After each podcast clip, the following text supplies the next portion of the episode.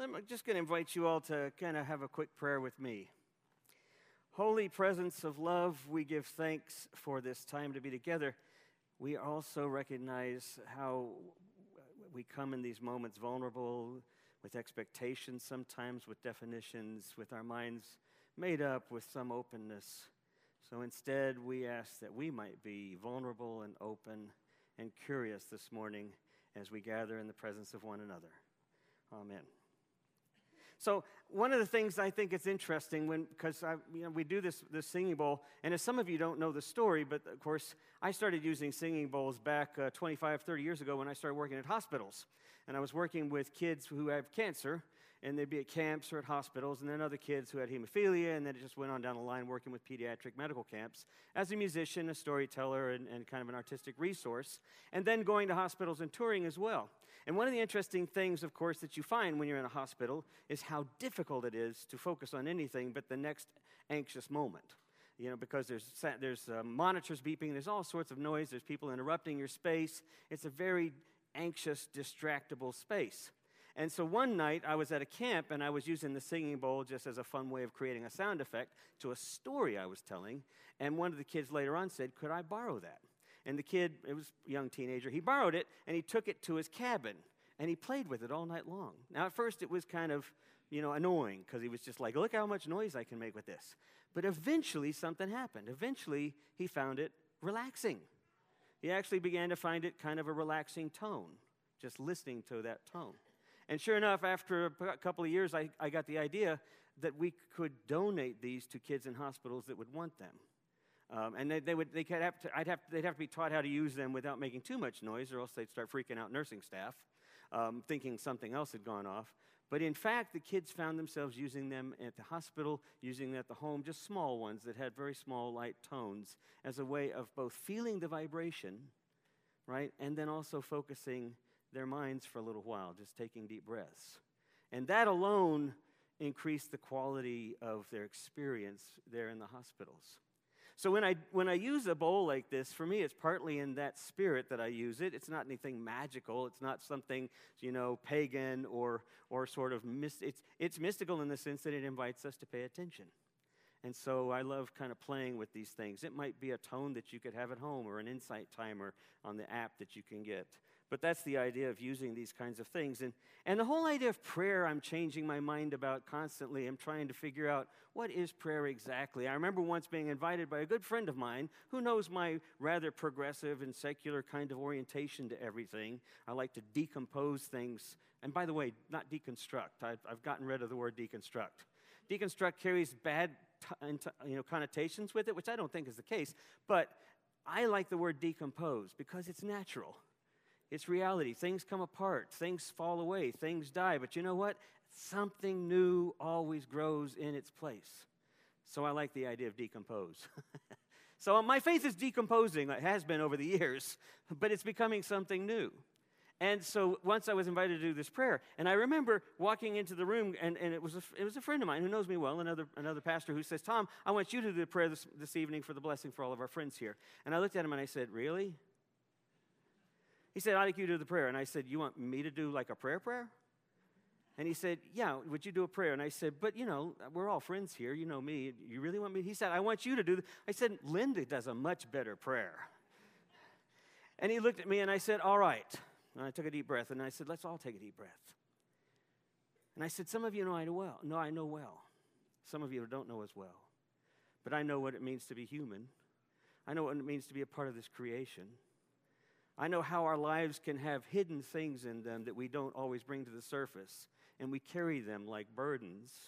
And other things we experience as joy, like this moment that we have together. So I invite this moment to wash over those other moments just for a time to remind us we're more than those other moments we sometimes carry around. And then I said, Amen. The guy next to me looked at me and said, That's the best damn prayer I've heard in a long time.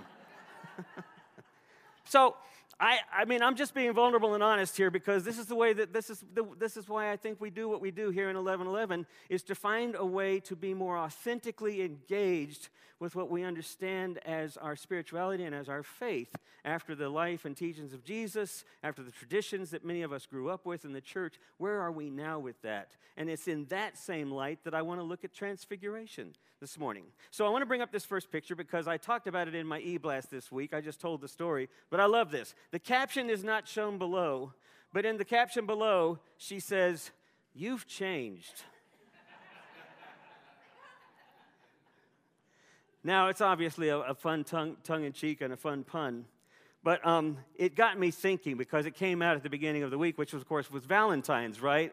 And Valentine's carries with it that, that interesting paradox, if you will, you know, where some, there's so much expectation at the same time. There's also joy and delight, and then there's also guilt and shame, and then also a sense of loneliness and awkwardness or loss and pain. It's just a real day of baggage you know and so how do you participate in that as a moment as an invitation to actually see something powerful, you know, that's beyond all of the trappings and the superficiality and all of that stuff.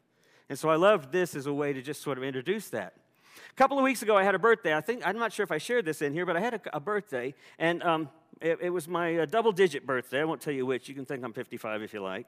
And um, I got a call from my son who FaceTimed me with my granddaughter, who's four year, five years old, almost five years old, and she uh, it was on Facebook. Linda posted it on her page on Facebook, and so we got this this uh, it wasn't a video, it was a video she they sent. And it just had, apparently, they'd gone to our house. My son and uh, his two daughters had gone to my house, our house, and they'd found their way to the Hope Chest and they pulled out the old wedding pictures. And so it had her looking at the wedding pictures, and it, you could hear my, my son saying, Well, Maeve, who is that? And she said, I don't know. No, who's that? Who's that? Well, that's Oma, that Linda. He said, Well, who's that at the wedding? I don't know. He said, That's Dado. That's not Dado. No, that's Dado. That's my grandfather And She said, that's, he said, that's Dado. She said, that's not Dado. And she got really defiant. He said, Molly, that, I mean, Maeve, that is, da- that is not Dado.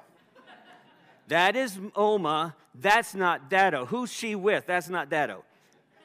And then he just said, happy birthday. but you know, it, it really is interesting because it got me thinking about all of the lives we live and all the ways people see us, right? When we're in high school, we're seen one way. When we're college, we're seen another way. When we're married, we're seen another way. When we're much older, we're seen another way. If we grow up with people and over a period of time, we are allowed to sort of see ourselves evolve, decompose, and evolve again, right? And we're not always the same, but it's a great reminder that life is impermanent that life is full of change, and that's just the reality of life. And the invitation is to see what's wondrous about that as opposed to what's disappointing. So it wouldn't be surprising that later that week, this was two weeks ago when I was in Del Norte, Colorado, at my brother-in-law's place. My brother and brother have a, brother-in-law have a place out there, and my brother-in-law happened to be there with us that time, and we went to a grocery store there in the little town, and the, a woman walked up who works with them, and she came in and she said, Hi, Stan. And Stan said, I want you to meet my brother. And she looked at me for a long time, and then she said, Wait a minute, that's not Michael. That's my brother, Michael. He looks just like Michael. And, and, my, and, Stan said, That's right, they do look alike. And I said, Yeah, we're 18 months apart. I do look a lot like my younger brother. Oh, no, but you're a lot shorter. and I smiled and said, Yes, I am. I mean, we get all of these wonderful reminders that we're not what we, you know, maybe we're not what we want to be, or maybe we shouldn't want to be anything but what we actually are. And even that is transitory, even that is changing. I have a couple other quick images just to remind me, just kind of that I thought were funny reminders. The heaviest burdens that we carry are the thoughts in our head, right? That's true. That's really what we get. Like, you know, again, Anne Lamott I don't like going in my brain because it's a bad neighborhood in there. Uh, the next one, I love this one. When I look at all the stars, it's hard for me to believe that I'm really the center of the universe. Come on, who here doesn't want to think that from time to time? or always. Anyway, all right, next one. I love this too. Can you describe these countless wasted hours that ultimately make up the bulk of your life? Lost and found. James Joyce had it this way when he started off his book Ishmael. If y'all have read that novel, I mean the short story. I said Ishmael. Dubliners. The Dubliners is one of his short story collections. And he said, Mr. Duffy, Mr. Duffy lived just a short distance from his body. so when the disciples go up the mountain they're invited, the three of them, by the way. Three is the great sacred number, right? It's the great number that's uh, sort of a universal formula. You have the Trinity, you have the three. You, here you have uh, beginning, middle, and end. You almost have three kinds of events that happen before the final transformation happens in all of our folk tales Three Little Pigs, Goldilocks, the Three Bears. I mean, all of these things, three is a very powerful number in the world, especially in Western cultural narrative. And so here you have the three disciples going up with Jesus. And they're important disciples because it's Peter and it's John and it's James and it's sort of like key figures in the early church movement. And keep in mind, this is written in retrospect, right? This is written 30 or 40 years after Jesus' death. So these are stories trying to understand who Jesus was when Jesus wasn't what everyone thought Jesus was. Because everyone thought Jesus was the Messiah. Now, in that, in that Jewish culture, the Messiah meant the Davidic king who was going to come take over things, who was going to come back and reestablish the kingdom, the kingdom of God, the reign of God, under a, a godly chosen, a God ordained leader, and that would naturally be in the Davidic line, because that had been the history of Judaism for hundreds and hundreds and hundreds of years. And so that was the challenge, that was the belief system, and Jesus wasn't that. So the transfiguration has several points. It has several reasons for being there. One of them being it could be to confirm. I mean, it was written as a confirmation. That's why Elijah and Moses appeared, because they're, you know, their justifications. They link Jesus up with the Old Testament and the Davidic line. Or maybe it was because they just wanted to justify that Jesus was actually the Messiah. Or maybe it had something else to do with the power of what a story reminds us of when we can hear it for its deeper meanings. That, I think, is the challenge that we have as 21st century people. I mentioned in the blast last week that we also celebrated Galileo's, well, not celebrated, but remembered Galileo's trial because he was convicted in 1633 in the second week of February, the third week of February. He was actually convicted and, and then charged or, or, or um, um, uh, um, whatever. Prison, his sentence was house arrest, and all of his books were banned and put away, locked away especially the one in which he proved that the earth is not the center of the universe, but in fact, the sun is the center of our solar system. The earth revolves around the sun. Very controversial because actually humanity is God's chosen center of everything. Anthropomorphism is like everywhere, right? Or anthropocentrism is everywhere. We think it's all about us. There's a thousand million billion other creatures out there that will probably outlive the human species. There's a whole universe out there of mystery that we have no idea so when we boldly go forth into our days, perhaps our boldness should be tempered by a great deal of humility and wonder. What if, in fact, that's what the tra- transfiguration story is inviting? Is the invitation to go into our moments with wonder and not with this sense of we're in charge, it's all about us. The minute that Peter sees Jesus being transfigured, he says, Let's build some altars here. Let's build some tents. Let's build worship space, and we'll put you in a box and worship you. And it disappears, right? That's what seems to happen. All right, so a couple of, a couple of uh, some, about 10 years ago, uh, 20 years ago, a couple of decades ago, I was in Ireland and I did a 30 day trip on my bicycle around Ireland by myself. I've told you all some of these stories before. One of the genius, wonderful people that I met that was a total surprise to me was my roommate. I was 40 at the time and he was, or 42, and he was um, like 21 or 22. He was a Japanese student in Ireland at the Cultural Center on the far northwestern coast of Glen Columcille in Donegal where it was a very primitive area, and we were all there to study Gaelic for seven days. I took seven days out of my trip to stay there and study Gaelic. Tiny little one street town. Went to a coastal hotel down on the coast, kind of a little resort area at the coast, but the rest of the town was very small and simple. And there was a cultural center, there was a great cathedral and a cemetery, Catholic church and cemetery, and then there were four pubs that lined the street. so they had their priorities. So it, uh, during the day, we'd go study Gaelic, and during night, we'd go hang out at the pubs, and then he and I were roommated at a bed and breakfast. He spoke broken English, but he was just a joy to be around because he was so different and interesting. And yet there was a naivete about him. I just thought, you're so naive. I mean, there's, there's so much richness here in culture, and he was just eating everything up. One night we went to the pub and we listened as a woman stood up there because the pub is a cultural center, really. A pub is where families and everyone gather children, adults, everyone. And after a time, finally, a young woman, they encouraged her. They took a lot of, of, of goading until finally she stood up and she started singing Feravata, which is a beautiful little haunting song. Feravata, Snorowella, Feravata, Snorowella. And it goes on for a while. And it's a woman standing on the coast, looking over the cliffs, across the great ocean to America, where her lover has traveled and she doubts she'll ever see him again. That story of brokenness seems to be pretty prominent in the western, uh, western shores of Ireland. Ireland has a rich history of sort of being abused and cast out. You know, it's uh, all of the conflicts that went with them in England over the years. And that land is rough and scrabble. It's just rocky soil. If you've been there, cliffs and the Atlantic Ocean crashing into the cliffs. And so she stood there watching the ebb and flow of the, of the waves as she sang the song. And when this young woman sang the song, she was a, a, a teacher or a clerk, something, just, just she, but she wasn't a singer. And yet, when she sang the song, you never heard anything so pure. And there were tears in the room, and afterwards, great cheering. One night after that, we did, that happened two or three times that she sang that song.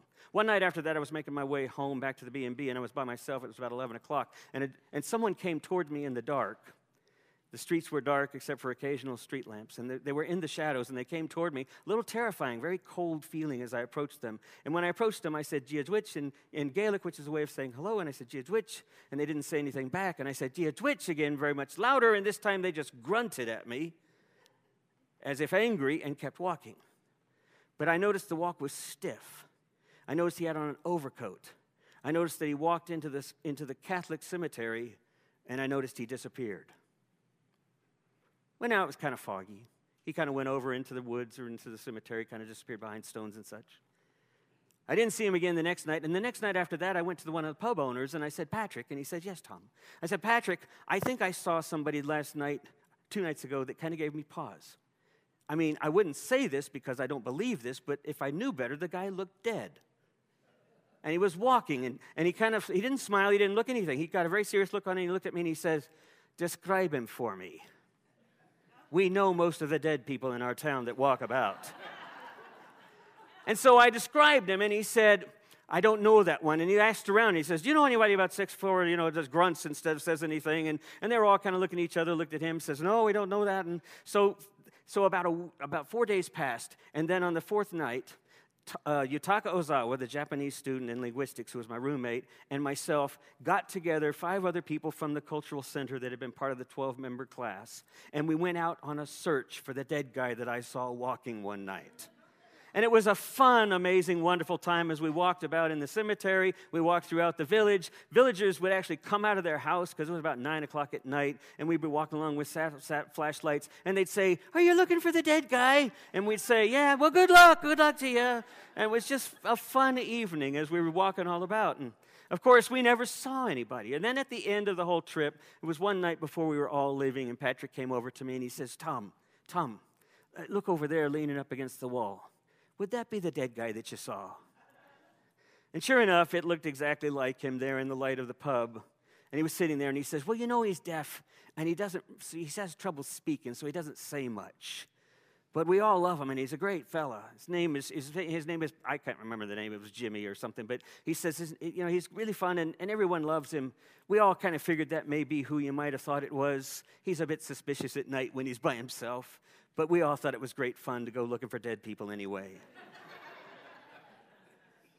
so afterwards, I got back to my room, and my roommate, Yutaka Ozawa, who's a linguist, he looked at me and he says, This was so much fun. We got to look for dead people in, in, in, Ireland. I've never done that before. You know, and he was just laughing at the whole silliness of it. And then he remembered the beauty of the song, and we were just recounting all these things, and he said something, a phrase that I want you to remember. It's a Japanese phrase, but I want you to remember the idea. He smiled and he said, Mono no arare. Aware. Aware is hard to say. mono no arare. And I said, What does that mean? And he said, Arare. And I said, Well, how do you spell that? He says, A W A R E. I said, Aware? He says, Arare. He says, Not aware. And I said, But it sounds like aware. And he says, No, er, it means things are what they are and then they aren't. But while they are, they're lovely. So it's kind of the ephemeral impermanence. And it's, it's kind of a way of saying, like, that's just the way things are, if we were to say that around here, except that it carries a much deeper sense of attention. And I want to leave you with this last idea before I bring the band up. I'll go ahead and bring up the band. They can come on up here. But I want to leave you with this last idea of how we practice this idea of transfiguration that I experienced not just in moments like being in Japan, but I experienced it with the woman at the grocery store when she says, You look exactly like your brother, but a whole lot shorter. Or my, my granddaughter who says, That's not you, because it wasn't me. This is me now. And this is how she'll remember me. But other people remember me another way, and I remember them other ways, and we're all of that, and we're none of that. And so I like, I like this idea that I read once that if we stop seeing life and God and sacredness as this vertical thing, but more as this horizontal reality, imagine that every moment and everything is like a pop up picture book. Do you remember those? And every time you lift that moment up, something you didn't expect is there. Everything we encounter, every moment is like those little picture books and an invitation to just lift up and see what else is there. How can we practice being present enough to our moments to see what is in fact right there in front of us? Mono no aware. Let's get to the last quote here, if you, if you don't mind. There we go. This is the way that John O'Donohue put it. John O'Donohue, the wonderful Celtic poet and writer, Christian writer, no longer with us. To grow is to become more than you have been, to transform uncertainty into presence, and allow what is false to fall away. The way Jesus might have put it is, says, let's go up in the mountain. And by the way, everything is a mountain. everything is a mountaintop experience and opportunity. Let's go up there and see what we see. Oh, but don't, don't cling to it. Just be present to it. Be compassionate. And be willing to let it go so that you can be present to the next moment. This is how I think we're invited to make our way homeward, transfiguring life all the way home. This is how, this is how we do it. So, the last thing I want to leave you with an instruction. Pay attention this week to your breath and your body, and pay attention to all your moments. Take an opportunity to take a deep breath, count to five, inhale, count to seven, exhale, and then see what's around you. I'm going to invite you to do this often. Your homework is just to do it once every day. Whatever you see, don't just say, oh, that's just that. Lift it up, metaphorically, see what else is there for about three minutes. Every moment is an opportunity to experience the sacred and transfigure our way home. Amen.